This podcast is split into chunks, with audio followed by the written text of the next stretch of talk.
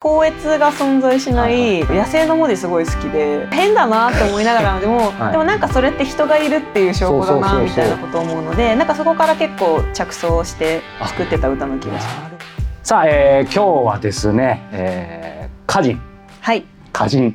どっちでもいいと思います今本番前に聞いたんですけど分からなくなりました、えー、歌人の、えー、岡本真帆さんに、えー、お越しいただいてお話を伺いたいと思います。よろしくお願いします。よろしくお願いします、えー、今日はですね、えー、この水上バス浅草行き、えー、これは初めての歌手はい、単独としてはみたいなそうですね、はい、もうあの初めて出した書籍であり、はい、まあ、第一歌集ということで、はい。はい。えー、この水上バス浅草行きをメインにいろいろとお話を伺っていきたいと思うんですけどもこの僕が、えーと、ちょうど買った時がですね多分、えー、ブックフェアうん。えー、で、えー、見つけて買わせていただいた多分7月か8月かぐらいだったと思うんですけど僕がこの持ってるのがですね第4スえー、累計1万部です。やったということが書いてあって、はい、あのもう全然その、まあ、本の世界もですしいわゆるこれ歌集とかの世界も分かんない。僕でもその出版不況のこの中で、いや1万部ってすごいなと思いつつしかも多分その後も今どんな感じですか？今2万分になりました。倍じゃないですか。8釣りになりました。すごい。いやこれ本当にすごいと思うんですけど、はい、その単価としても異例中の異例ですよね。まあまあ転送ねされるからあれだと思うんですけど。いやでも確かに私も初めて出した歌集だったので、はい、なんかどれくらいがすごいとか最初分かんないままだったんですけど、どうやらやっぱり1万部は結構すごいみたいですね、はいはいはい、歌集の中で。そうですよね、はい、だって今あの、ね、その小説とか普通の実用書でも昔とイメージ違うから、うん、そうですね、その1万いってないのもありますもんね。うんうんうん、確かに、はい、何本当にまあねあのその異例のヒットということで、はい、まあ、それだけでも注目に値すべきだと思うんですけど、まあ、個人的にはねやっぱりこれ実際読ませていただいて、はい、あの恥ずかしながらそのブックフェアでこの、ね、版元76社さんの社社長さんが直接売ってらっしゃって、はい、村井さんです、はい、村井さん見てますか？って、はい、でそれまであの恥ずかしながら僕正直あのすみませんもう今日先にあの言っちゃうんですけど、あの短歌をちゃんと読んだことがなくていわゆる詩をちょっとあの番組とかもあって、最近というかぐらいなのであの、まあ、俳句と短歌どっちがどっちだっけぐらいのすいません、感じだったんですけど、え村井社長に「何か詩でおすすめありませんか?」とまた不と時な質問をしたら「いやあのこちらがおすすめですよ」って言って。ていただいて、村井さんありがとうございます。そうなんですよ。でこれねサインサイン入りというかあの言葉も入ってて、はいはいはい平日の明るいうちからビール飲むご覧よビールこれが夏だよということでね、はい、直接書いてるんでで僕あのビールお酒飲めないんですけど、あそうなんですか？なんですけどでもあ分かるわみたいな感じで あのまあついつい買わせていただいて、でまあ本当にやっぱりその何気ない日常を切り取るというか、その気づく感性と切り取る角度とまあそしてそれを共感させていただけるやっぱそこがすごいなって思わせていただいてなのでまあ今日ね、えー、そこに実際いろいろ来ていただいたんで、まあ、迫っていけたらなとは思うんですけども、はい、まあそもそもですけど、えー、この水上バス浅草行き、えー、まあ本当にオーソドックスですけどこのタイトル？これはなんでこの水上バス浅草行きなんでしょう？えっとそうですね。もともとこの中にですね、まあ連作といって単価がいくつか、まあ5種から10種とか20種のボリュームで、まあ一つの区切りになって収録されているんですけど、その中で水上バス浅草行きっていうタイトルのまあ連作を収録していて、でこれが2020年の年末、ちょうどコロナ真っ只中の年末なんですけど、その時に友人と一緒にですね、あの浜松町の日の出桟橋っていうところからもう描けますね、はい、あそこからあの、はい、水上バスが出ていて、はい。はい、浅草行きの船に乗ろうというお誘いをしてくれて、はい、で一緒に友人とそのお出かけをしたんですけど、まあコロナだったのでなかなかちょっと一緒にどこかに行くとかっていうのはそれまで久しくやれてなかった中で、水上バスから見た景色とか、あのデッキで2人お酒飲んだりとかしてたんですけど、なんかそういうすごいあの楽しい体験だったんですよね。うん、で、それがやっぱり自分の心の中に残っていたので、はい、良かった出来事として、うん、まああの連作のタイトルにして、はい、その日のことをまあ歌にしてたっていうのがまず最初なんですけど、うんはいはい、まあそのタイトルをあの担当編集でその76社のあの代表である村井さんがなんかすごくいいですよねって言ってくださって、でまあ歌集のタイトルの仮でずっとしていたんですけど、はいうん、まあ、よくよく考えていくとその水上バスってやっぱりすごい迂回してゆっくり走っていくものなんですよね。今何でも最短最短の時代にね。あのタイパとかね、はい、言いますけど、はい、なんかそういうものとは対極にあって、うん、コロナの中でやっぱデジタルで人と仕事するとか、はい、そういう中で久々にこう心が潤うような瞬間だったのでもうそれ自体をなんか歌集のタイトルとして、うん、そこになんか自分の短歌への思いも込めつつちょっと後書きで、あのなぜこのタイトルにしたかっていうのを、ね、はい、語ってるっていう感じなんですけど。はい、なるほど。じゃあ、えーと、と歌集にするのは決まってってて、まあ、何を入れようかみたいな段階の時に、はい、この今の水上バサ作成機のその単価も着想して、まあ、入ってタイトルになった、はい、そうですね、うん、あの歌集が出ますっていうことはもともと発表を2020年の夏くらいに、していてでそこから徐々に歌を、まあ、2年かけて作っていたんですけど、その中で作った、あの一つの連作っていう形です。はい、これ後で伺おうと思ったんですけど、はい、あのいわゆるその短歌っていうのはどういう時に生まれるんでしょう？もう本当にケースバイケースかもしれないですけど。そうですね。えっと机に座ってる時に生まれることもあれば、はい、電車でぼーっとしてる時に生まれる時もありますね、なんかその意図的に作るぞっていうモードで作る場合と、はい、ぼーっとしててなんかこの瞬間短歌にできるなと思ったらさっと iPhone のメモ帳にメモしてみたいな感じの2パターンあります。それはこう振り返ってみてももうたくさん書いてきたと思うんですけど、はい、どっちが後から振り返った時にクオリティが高いとか満足いくものかとかっていうのはあんまりない。うそうですね。でもなんかパッとひらめいたものって、うん、あの別のことしてて思いつくのって結構、はい、こう魅力的に思えるというか、はい、机に座って書く時って、うん、こういう方向性で作ろうって結構計算とか意図して作るものなので、ね、偶然できるものの方が魅力的であってほしいなと思います、うんうん、最終的にはどちらも遂行していくので、あそうか。はい。あのクオリティの差っていうのはあんまりないと思うんですけど、やっぱりこれが素敵だなって心が動く瞬間で言うと、はい、その机に座ってない時に思い浮かぶ方が、きらめいてるものがあるのかなって思いますね。やっぱりそうなんですね。まあ最終的には遂行するとおっしゃってたんで、はい、そこのクオリティの差はないとは思うんですが。はいちょっと僕もあのねあの書く仕事をしてるどうしてももうちょっと突っ込んで伺いたくなるんですけど、その世間的なというか、うん、読者の方の評価としてまあ、やっぱそういう声も入ってくると思うんですけど、振り返るとそれは差はないですか？ないですね、うん、今それで言うとこの私の代表歌と言われる歌で、はいはいあの本当に私でいいのズボラだし、傘もこんなにたくさんあるしっていう歌があるんですけど、これは傘っていうお題で短歌を作ろうって決めて作ってる中でできた歌なんですよね。はい。そのまあきっかけとしては自分の、あの住んでいたアパートの玄関に死ぬほどビニール傘があって、これを歌にしようっていうところから、まあ、ちょっとドラマというか、そのストーリー仕立てにしていったっていう感じなんですけど、その着想自体はその身近な傘がいっぱいあるっていうところから広げていったので、なんか歩いてて思いついたとかではなくて。でもまあなんか机に向かって書いてる中で、企画でよくブレストとかってありますけど、その短歌作る時も結構ブレストを私はやっていて、傘っていうもので連想するものっていう中から、ワクワクするものを見つけたっていう感じだったので。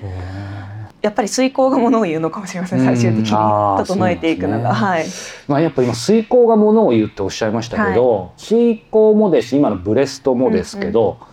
なんかお話があって意外とどうでしょう？遂行ブレストもどこをもって遂行ブレストってあるかもしれないですけど一人じゃない時もある。いや一人でやります。あもうそれは即答でしたね。はい、それはあの人によっては例えば小説家の方にお話がかってて、はい、まあブレストは置いといて、うんうん、遂行なんかも自分の奥さんに必ず見せる見せない例えば村上春樹さんとかね、あありますけど、その辺は一人っていうのはやっぱり何かあるんですか？うんまあもしかしたらそこは小説とか脚本とか他の芸術の場合は、はいまあ、構成だったり、表現の元となる部分の構成って結構重要だったりすると思うんですよ、まあ、尺というか長さ的にも、まあ、文章、エッセイとかもそうかもしれないんですけど、短歌の場合は31音ですごく短いので、結構アイデアと表現がほぼ一致していると言ってもいいのかなって私自身は思っていて、なのでそのネタまあ31音ってそこまで複数のネタって入れられないので、なんかそこを選ぶのは結構一人でできるかなっていう感じで、ね、まあ、ただその遂行していったものの中で、はい、ここの下の句もっといいものできそうですねとかって編集者さんからフィードバックいただくことはなんか稀にあるんですけど、うん、もうほぼ一人で仕上げるとこまでで、ね、はい、これちなみに、えーと、もう遂行しても変わらないものと遂行して変わった、えー、歌ってまた割合ざっくりとしてこの本の中でどのくらいですか？えー、あでも全部その最初に作った形とは違う形には絶対しているので、うんはい、31音になるべくぴったり当てはめたいなって思った時に、はいね、はい、その語順を変えるとか、はい、えっと、視点をその一人称じゃなく三人称に変えてみるとか、うん、結構必ず遂行はしてるので、はい、なんかサラサラっとこうなんか短冊にサラサラって書いてできましたっていうのはないです。あそうなん、ね、はい、まあでもたまにその、一発でできちゃうのもあるんですけど、はいはいはいあのできた時って、これ以上もう直すところないなって自分でわかるので、まあ大体直してますね、まだやれるなみたいな。はい、今その31文字になるべく収めるってあって、はい、あの素人の質問で恐縮ですけどやっぱり結構こう今回インタビューするにあたって他にもあの歌集を他の方のも読ませていただいたんですけど、はい、いわゆるその31文字に収まらないのも結構っていうか、うんうん、むしろなんか見るとそうじゃないのもあると思うんですけどあそうです、ね、その中で、まあ、逆にあの僕が書かないくせに言うのですけど、はい、僕結構そういうのきっちりしてる方が読んでて気持ちいいので、初めて岡本さんの拝読した時にすごくその辺がやっぱりきっちりというか、はい、してるのですごく、まあ、個人的には読みやすかったんで、その辺あのなるべくそこに収めるようにっていうのはやはりご自身の中で大切にしてることなんですか？そうですね。なんか短歌はやっぱり定型って言って、うん、そのまあ五七五七七って決まっている方があるので、はいはい、その決まった方の器にどう題材を載せるかっていうあの表現だと思ってるので。はいはい。なんかなるべく私は逸脱したくないなと思っていて、うん、まあ、逸脱しないことで、うん、やっぱりもともと持ってるその器の力が出てくるなと思うので、はい、なるべく定型を守るっていうまあ、それは最初短歌って一体何なんだろうって私も迷いながらずっと作ってたので、でも、はい、ぴったり31音だったら短歌なんじゃないかって思って。まあ、第一歌手なので結構その初期の歌とかも入ってるんですけど、まあ、かなりその31音に近づける、なるべく字余り字足らずにはしないっていうのは、あの意識してたとこ。なるほど、ね、まあ、でも今後は結構もしかしたら逸脱するかもしれないですし、まあ、最近作る歌だとその初句、えー、と7音とかだから七七五七七とかそういうのも全然あるし熊たがりすごいしてる。熊たがりっていうのはそのあの2句目から3句目とかその音がかかる区切れがない状態でいくようなものなんですけどそういうのももうあのやってるんですけど、まあなんかそれが手張りでいうところのこう破ってる状態というか、まずやっぱ型を守るところから自分はやろうと思ったので特にこの歌集においては定型遵守してる方だと思います。なるほど。じゃあ,、まああのね、短歌をこれから読む、まあ、僕僕みたいな人にとって、うん、まあそういう意味ではすごくねそういう意味でも入りやすいそうですね、でもなんかその定型の話って結構難しくて、うん、この歌集を読んだら定型感覚が薄いっていう人もいるんですあそうなんですか。それは多分五七五七七じゃなくて、はいはい、なんかえっと、665とかなんかちょっとその熊たがりすることで微妙にずれてるものとかが、はい。はい、あの定型と違うっていう、はいはい、あの考えの方もいますし、はいはいはい、もうすごい定型守ってるよねっていう人もいるので、うん、それはなんか個人のなんか感覚に近いと思うんですけど、まあ、31音が多いと思います。うんはい、なるほどね、ありがとうございますあの僕も本当にこれ楽しく読ませていただいたんですけども、はい、せっかくなんで今ね、まあ、その定型のことだったり遂行のことブレストのことも出てきたんで、はい、まあ本当にどれもねあの自分の子供のように可愛い歌というか詩一首一首。数える時の単位が一首二首なんですけど、はい、えっとよ呼ぶ時は歌です。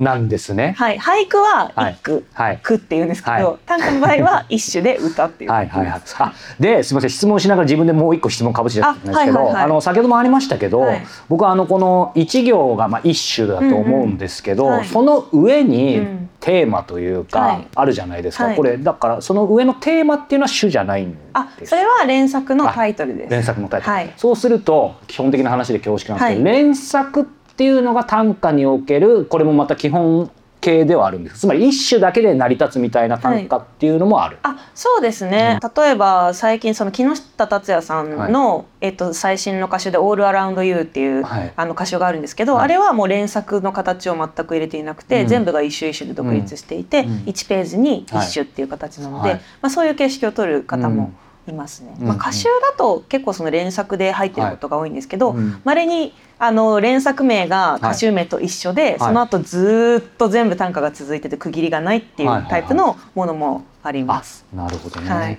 そうすると岡本さんの、まあ、この作品も当然だと思うんですけどその連作のそのある意味タイトルからできて、その中に入れる詩を作っていくのかとかどういう感じなんでしょう、ね、えーと、私の場合は、うんこの、まあ、例えば「水上バス浅草行き」っていう連作がその後半にあるんですけど、これは水上バスに乗った日のご機嫌なお出かけをテーマに、あの一日のことを歌にしようってしたのでなんか、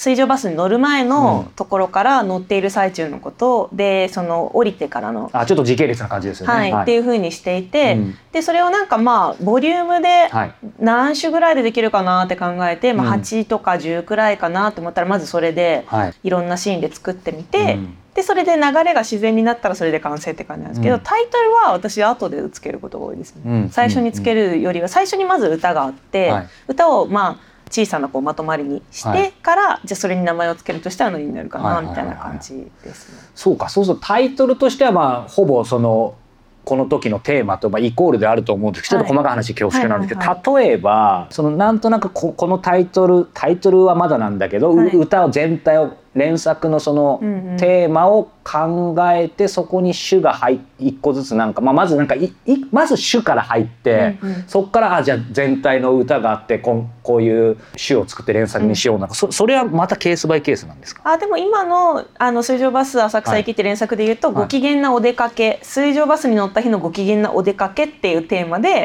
歌を作っていって、はい、たまにその日に作ってない歌も、あこのテイスト近いからここ入れられるなとかって入れて。やったりはするので、はい、なんか完全に事実じゃないこともあって、はいはいはいはい、歌の出来事が。はい、なのでその流れで読んだ時にあの、まあ、短編小説みたいな形で、うんうん、頭からお尻まで通して読んだ時に一つのまとまりになってるなっていうものを、うん、まあ、作っていく。って感じですかね。じゃあ一種出てくるっていうよりなんか今のその例えば水上バスでご機嫌なその日の感情とか、はい、なんかもうちょっと抽象的なものとか感情とか、うんうん、そういったものから着想する方が多いんですか？そうですね、はい、僕も全然分かんなくて。はいはいはい、あのでも例えばそのご依頼で、うん、あのこの前ヤムチャで2種作ってくださいって言われて はい、はい、あのヤムチャってテーマで、はい小籠包と、そのすごい熱々のあのヤムチャ系を食べてるっていうのを作ったんですけど、その2種だけだと、多分あの連作にはならないので。それとは別のタイミングで、横浜のスカイスパっていうあの、お風呂があるんですけど、はいはい、あの僕行ったことあります。ありますか、はい、その友人とスカイスパに行って一日楽しんでから、帰りに中華街で小籠包食べた日があったので、じゃあヤムチャで2種作ったけど、その日の出来事ってことにしようと思って、サウナで楽しんだ日のその出かけてる電車に乗ってるところからサウナで感じたこととかを作って。でそこに移動していくっていう形で仕上げるっていう。面白い。なんかそのボリュームはまあご依頼とか、はい、あとはなんか本に収めるにあたってどれぐらいいいかっていうそのバランスはもうケースバイケースなんですけど、うん、なんかそういうテーマで作ったら楽しい一連になるなと思ったら、うん、あえてその後からサウナをくっつけるみたいなことは私はあります。面白いですね。今の話がかってると、はい、まあもちろん依頼があったりとか自分で考えた時にその、はい、えーと、こういうテーマでみたいのがあって。ででも制約がいろいろ字数も制約あって、何種っていう例えば依頼だったら制約持ってでもその中でいろいろいかに遊ぶかみたいな、そうですそうです。なんかそのまとまりとしていいうん、いい感じにしていくっていうのは私はあるんです、うん。うん、面白い、ね、だから8種連作とかで例えば新聞とかから依頼が来て作ってたものも歌集に入れるときに8種だとちょっと物足りないからこれを30種に膨らまそうとかそういうのもあります。じゃあもう本当に一言で短歌歌ってても全然いろいろ変わっていくというかできることがあるってことですね。まあなんかまああくまで一首一首の歌の良さとか、うん。はいはい、その骨格がちゃんとしてるかみたいなことの方はまず大事なんですけど、うん、でもそれをやっぱ読んでいただくにあたって、はい、あのどういうまとまりにしていくかっていうのはまた別の、なんかパズルのような楽しさがあるかなと。思います。あありがとうございます。非常になんかよく理解できました。あのまあそういう意味で僕は今日ですね、まあ、もうここにたくさん出演つけててたくさんあの大好きな、はい、えー、歌があるんですけどやはりこれをちょっと聞きたいというか話したいんですけど、はい、タージス。ターヤジス。あ、あ、あ、ご本人、もう一回言ってください。ターヤジス。あ、やは割と普通には、や言っちゃっていいですか。でも、正解はないですけど、あの、逆さに読んでる。タージスということで、えその最初のね、まあ、一種で触れない例えの一つ、反対の車線を走り、走り去る。タージスということで、はい、これ一瞬まあみんな聞くと思うんですけどこれ何って思ったんですけど、はい、僕の場合家族にその話したら「いやこれスジャータでしょ」っていうふうに言われて「はい、ん？あそうか高速道路とか道路で走ってしかも逆だからみたいなっていうことで。いやこれがまあ本当に今ご本人前にして解説するのもちょっとあれですけど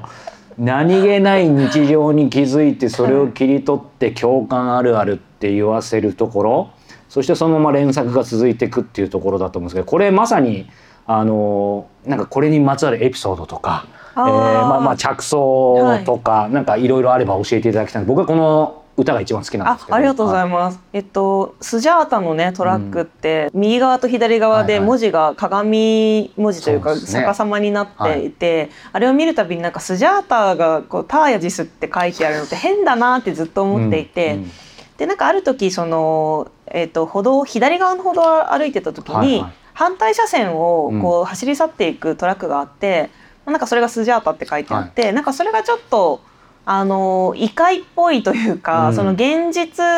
絶対そのトラックに自分がその触れることはないので、はい、反対の車線行ってるのでなんかそういうなんか象徴としてなんか残してみようかなと思って、最初はスジャータってなんだよみたいな気持ちから、あのずっと思ってたんですけど、それをなんか短歌にするとしたら、なんか触れない例えの一つっていうモチーフを入れてみようかなと思ったっていう感じです。なるほどね。まあ単純にそうちょっと異界な感じがする上にさらに基本的に車で行っちゃうからそういう意味でも触れないしみたいな、はい、なんか不思議な感じありますよね、うん、そうかなんかこの街はどこも消毒済みだから手書きの語字がとても嬉しいってあったんで。そうこれなんかすごいコロナ禍の歌だって皆さんに言われるんですけど、はい、全然そんなことないんですよ。あそうなんだ、はい、コロナって言葉もまだコロナビールぐらいしかない時の。すごいですね。じゃあ時代をなんか 予見してたんですか、ね、いやなんかこれは銭湯とか行くと、うん、張り紙が、その手書きの文字だったりすることがあって、うなんかその手書きの文字って、結構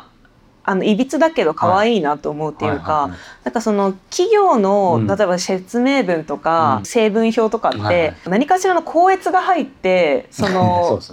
クリーンな状態の世に出しても大丈夫な言葉じゃないですか、でも銭湯の手書きの文字とか,、だからお手製のポップとかって結構無法地帯で、そうですね、この言葉使ってしかもなんか文章ねじれてるなとか、まあ、ちょっと職業柄思っちゃう時あるんですけど、なんかそういうのが嬉しいなみたいな、その。なんか高越が存在しない、はいはい、あの野生の文字とかって言うんですけど、はい。はい、野生の文字すごい好きでなんか変だなって思いながらでも、はい、でもなんかそれって人がいるっていう証拠だなみたいなことを思うのでなんかそこから結構着想して作ってた歌の気がします。なるほど。じゃあ僕それちょっと一首書いてもいいですか？あはい。いいですよ。今の。あでもそういうことが一つのなんか日常のちょっと面白いところみたいな。そうですね。だから日常の中でぼんやり思ってることを短歌にするときに、具体的なモチーフは変えることはこういうふうにあ,、るんですよね、その消毒済みっていう言葉とかっていうのは、なんか言い換えるとそうなるかなみたいなことだったので。なるほど。それがでもまた面白いですね。あの、時代が変わるとある意味また誤読されるというか。あそうですね。でもなんか解釈も自由にしてもらっていいと思ってるタイプなのでなんかその読みは間違ってるとかっていうよりあ確かにそういう読み方もできますねってこう、なんか友人と盛り上がるような読み方はすごい好ましい、はい、私は好ましく思っているので嬉しいです。でもそうですね、まあ、もしかしたらやっぱりその短歌がすごいバズったりして、あのすごくいい歌だねっていろんな人に言ってもらえたから、そこでやっと自信がついたとも言えるかもしれないですし、あとはこの歌集が出る前って、はい、結構スランプの時期も長くて、なんか短歌を1年に5首ぐらいしか作らない年とか結構あったんですよ。えーはいはい、傘の歌がバズったのが2018年なんですけど、うんうん、その2018年は多分年間で5首とか10首ぐらいしか作ってなくて。佳作ですね。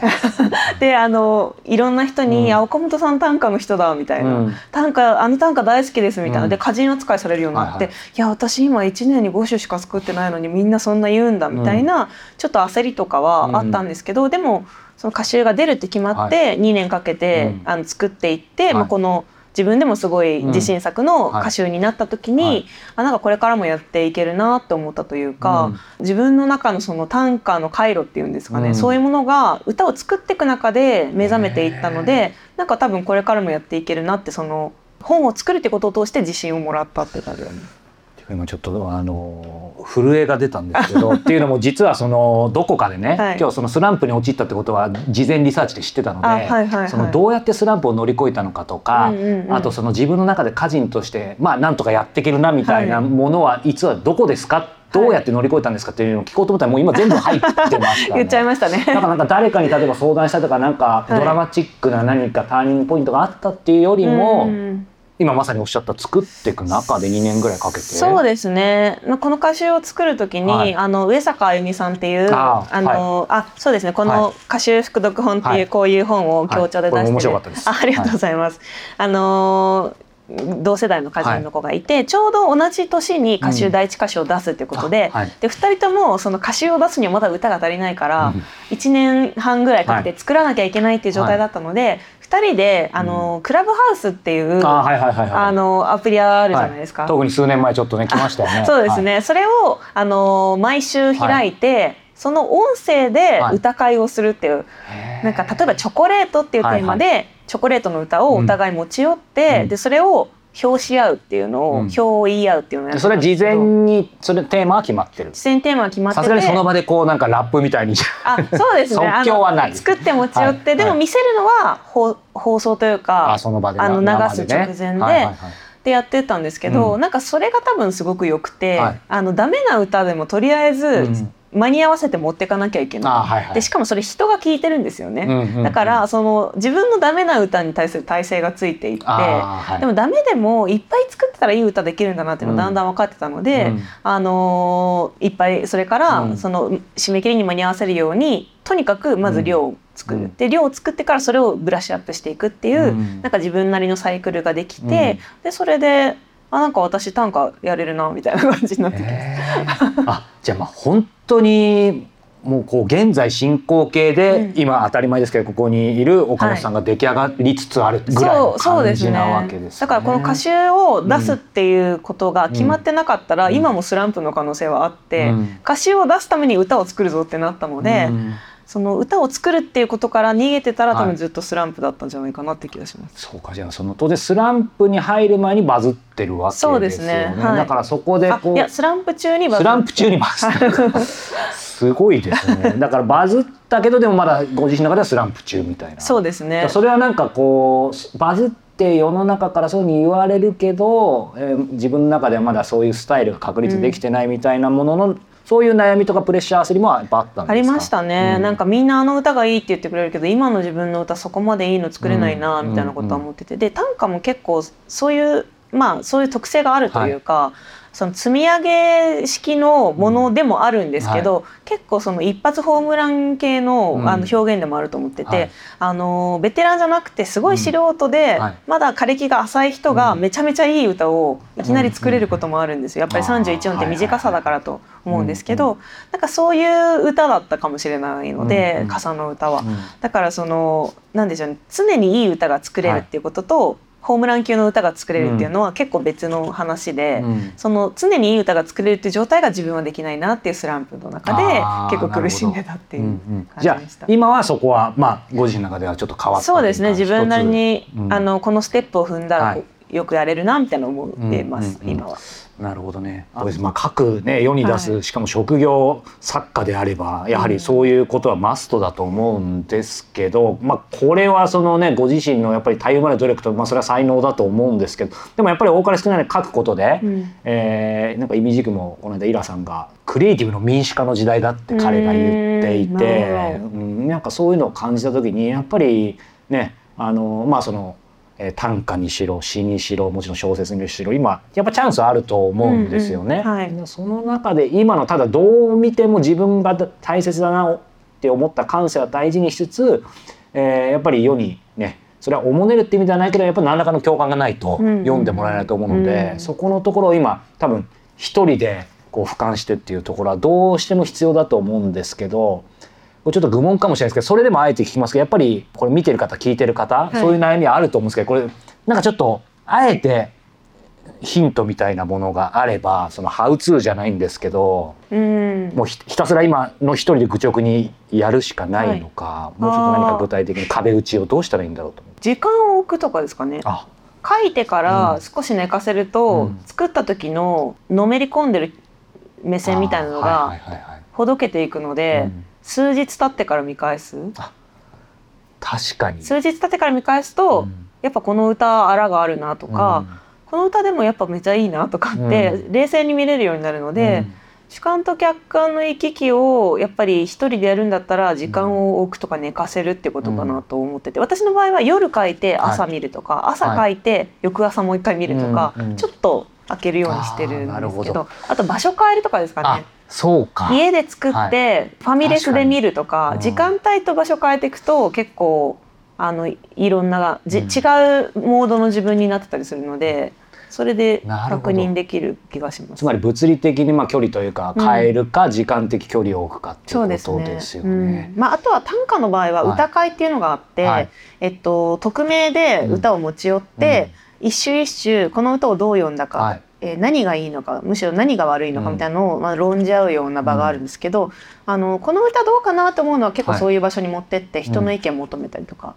します。そうなんですね、はい、でもその人の意見を全然聞かずに、うん、まあそうは言ってもやっぱいい歌だしいいかって無視も全然するんですけどなんかそういう人の意見を定期的に取り入れながら、あの取り入れていく。っていうのはやりますね。なるほどね。あ,、はい、ありがとうございます。まあこれ撮ってるのはまあ言っていいと思うんですけど、2023年10月現在で、はい、えー、まあ流れるのはおそらく12月ぐらい年内にはと思うんですけど、うん、えー、やっぱりね今後の年内にこんな活動ありますよでも年明けでもいいですし、なんかせっかくなんで。そうですね。ちょっとまだ具体的には言えないんですが、新しい本の準備はしているので、はい、来年あたりに。じゃあそれはえっ、ー、と短歌。短歌。なんか一瞬一瞬ちょっと目が泳ぎましたけど まあそれはじゃあ短歌なんでしょう、はい、でも他にも何かいろいろアイディアとか進んでるものはちょっとありそうですね。そうですね。はい、はい。あのまだまだ人生長いですけど死ぬまでにこれ,、ま、これだけはやってみたい成し遂げたい。あの仕事じゃなくても全然いいです。もちろん仕事でもいいんですけど。あ小説出したいです。あやっぱ即答ですね、はい、じゃあ小説家デビューし、まあ、もちろん多分してるでしょうしなんか5年後10年後とか小説家として出てる可能性もありますねねでもなんかそれが向いてない可能性もあるので まあやってみて違ったら、はい、あの歌人だけします。あ、わかりました。じゃあまあ次回ねまたひょっとしたらもう小説家デビューしてると思うので、その時はぜひあの石田イラさんとねたここで対談していただいて、僕はあの端っこであの時間ポモドールで25分測ってますので楽しみにしたいと思います。はいということで今日はですね歌人の岡本真帆さんにお話伺いました。岡本さんありがとうございました。ありがとうございました。